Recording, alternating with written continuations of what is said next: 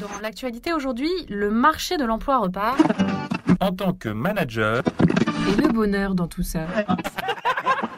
Il n'est pas toujours facile pour un manager de travailler avec un collaborateur qu'il estime mauvais. Il faut savoir mettre ses opinions de côté pour agir à partir du factuel. Mais par quels moyens y arriver et jusqu'où s'investir ?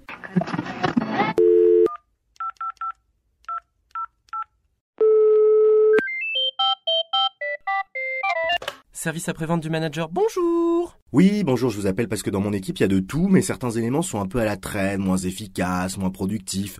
Euh, ils arrivent en retard et leur dossier aussi, je dois constamment être derrière eux, mais, mais jusqu'à quand et à quel point, quoi. Alors un instant, s'il vous plaît, ne quittez pas.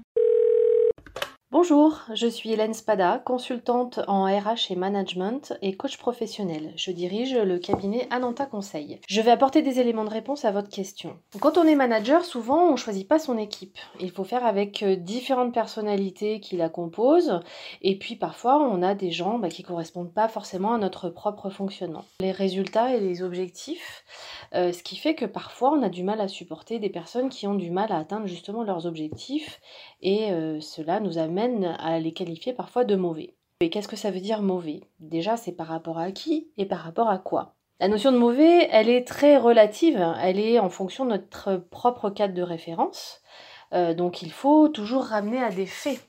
Donc cela nécessite, avant de prendre des décisions, de se poser les questions suivantes. Dans un premier temps, est-ce que, en tant que manager, j'ai bien posé le cadre de la mission et des objectifs ? Deuxième question, est-ce que ma demande a bien été comprise par le collaborateur ? Est-ce que les enjeux de la mission ont bien été perçus ?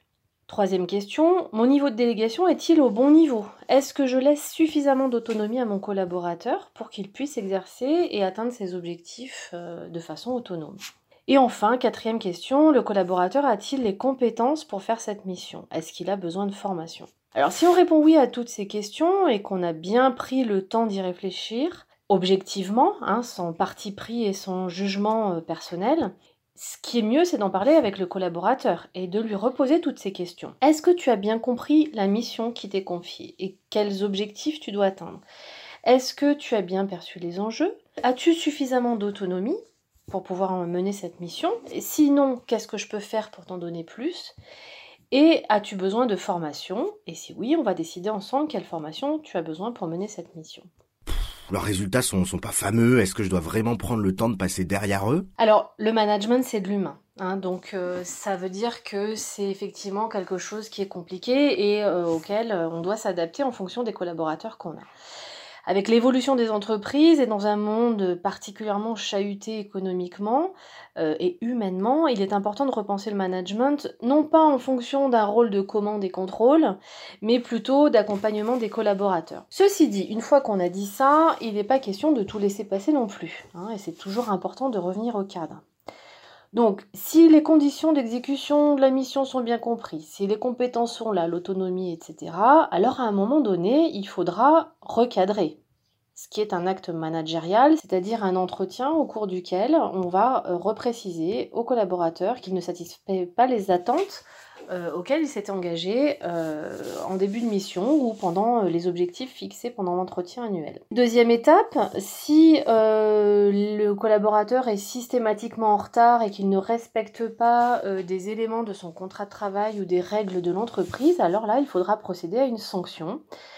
Pour lui rappeler qu'il y a des règles à suivre et qu'il est de son devoir de suivre les règles de l'entreprise. Vous ne voyez pas plutôt que je les micromanage un peu là ? Alors ça peut être une solution mais temporaire parce qu'effectivement le manager va y perdre son temps et son énergie.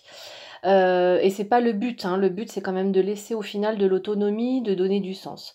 Maintenant, effectivement, pour euh, recadrer une situation qui est en dérive, pour autant qu'on ait identifié quels étaient les problèmes et quels sont les faits, il se peut à un moment donné qu'on rapproche un petit peu plus les entretiens pour euh, voir si euh, la personne reprend euh, le chemin de ses objectifs. On m'a dit de travailler sur des leviers de motivation, mais qu'est-ce que ça veut dire ? Quoi, l'équipe, la reconnaissance, l'argent ? Alors déjà, il est important au préalable de rappeler que la motivation, c'est pas un état, hein, pour une personne, c'est un processus. Donc comment ça marche ?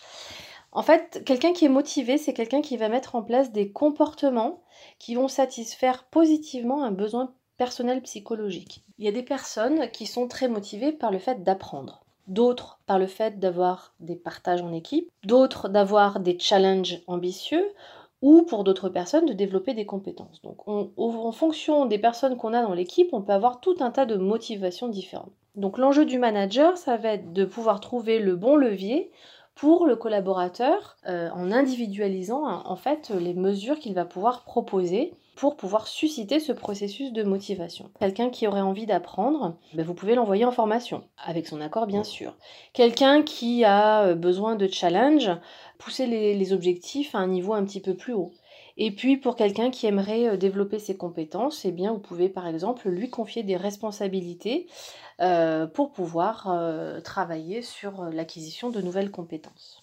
Service après-vente du manager vous remercie pour votre question. Vous pouvez maintenant raccrocher. Un podcast de Cadre Emploi.